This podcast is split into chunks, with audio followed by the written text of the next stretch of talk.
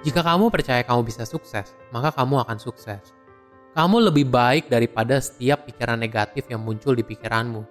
Buatlah tujuan ke mana kamu mau berada satu tahun, lima tahun, bahkan 10 tahun ke depan. Halo semuanya, nama saya Michael. Selamat datang di channel saya, Sikutu Buku. Kali ini saya akan bahas buku The Magic of Thinking Big karya David Joseph Schwartz. Buku ini ditulis pada tahun 1959. Walaupun ini buku klasik, tapi beberapa dasar pemikiran buku ini masih relevan sampai sekarang.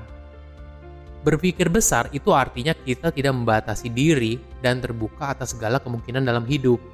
Kebiasaan berpikir ini yang membedakan apakah seorang bisa sukses atau tidak.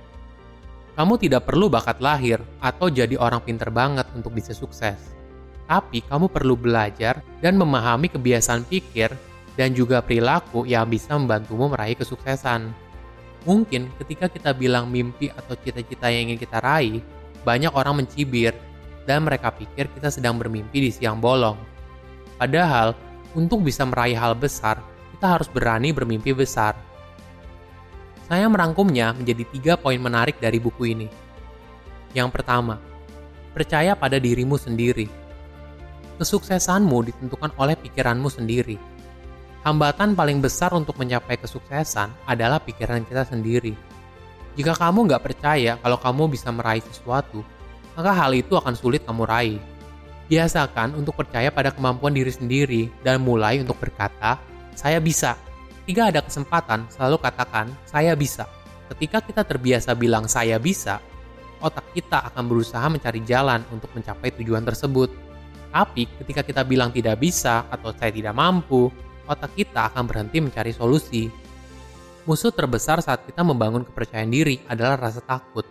Rasa takut inilah yang menghambat kamu untuk mencapai tujuan yang kamu mau dalam hidup. David memberikan contoh untuk mengalahkan rasa takut. Kalau kamu takut kehilangan konsumen, kasih pelayanan dua kali lebih baik. Takut gagal ujian, ubah waktu yang kamu habiskan untuk cemas menjadi waktu belajar kamu takut terjadi hal buruk di luar kendali, fokus pada hal yang bisa kamu lakukan.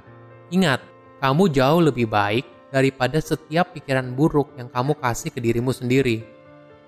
Kedua, jangan suka cari alasan. Semakin sukses seseorang, semakin sedikit alasan yang dia buat. Orang sukses tidak cari alasan karena mereka sibuk cari solusi, bukan pembenaran atas kegagalan mereka. Banyak orang berusaha mencari-cari alasan untuk tidak melakukan sesuatu, Contohnya seperti ini. Ah, saya kan kurang pinter. Gak bisa lah saya jadi orang sukses. Jangan ngeremehin dirimu sendiri. Yang penting bukan seberapa pintar kamu, tapi bagaimana kamu bisa menggunakan semaksimal mungkin apa yang kamu punya sekarang. Contoh alasan yang umum adalah soal umur. Misalnya, saya kayaknya terlalu tua deh buat mulai usaha. Atau harusnya kan saya mulai ini 10 tahun lalu. Daripada sibuk membuat alasan, bagaimana kalau kita coba perspektif baru? Saya akan mulai sekarang dan tahun-tahun terbaik saya akan segera datang. Itu adalah cara pikir orang sukses. Ketiga, pasang target untuk bertumbuh. Terlalu banyak orang menunggu waktu terbaik untuk melakukan sesuatu. Kenyataannya, tidak ada kondisi yang sempurna. Oleh karena itu, kamu harus berhenti menunggu dan mulai melakukan sesuatu. Target atau tujuan sangatlah penting, Tujuan akan menjadi kompas menentukan kamu ke mana tahun depan, 5 tahun lagi, dan 10 tahun lagi. David juga merekomendasikan untuk membagi tujuan menjadi langkah-langkah kecil. Ini penting supaya kamu tahu ke mana harus melangkah, karena tujuan yang besar adalah kumpulan keberhasilan tujuan-tujuan yang kecil.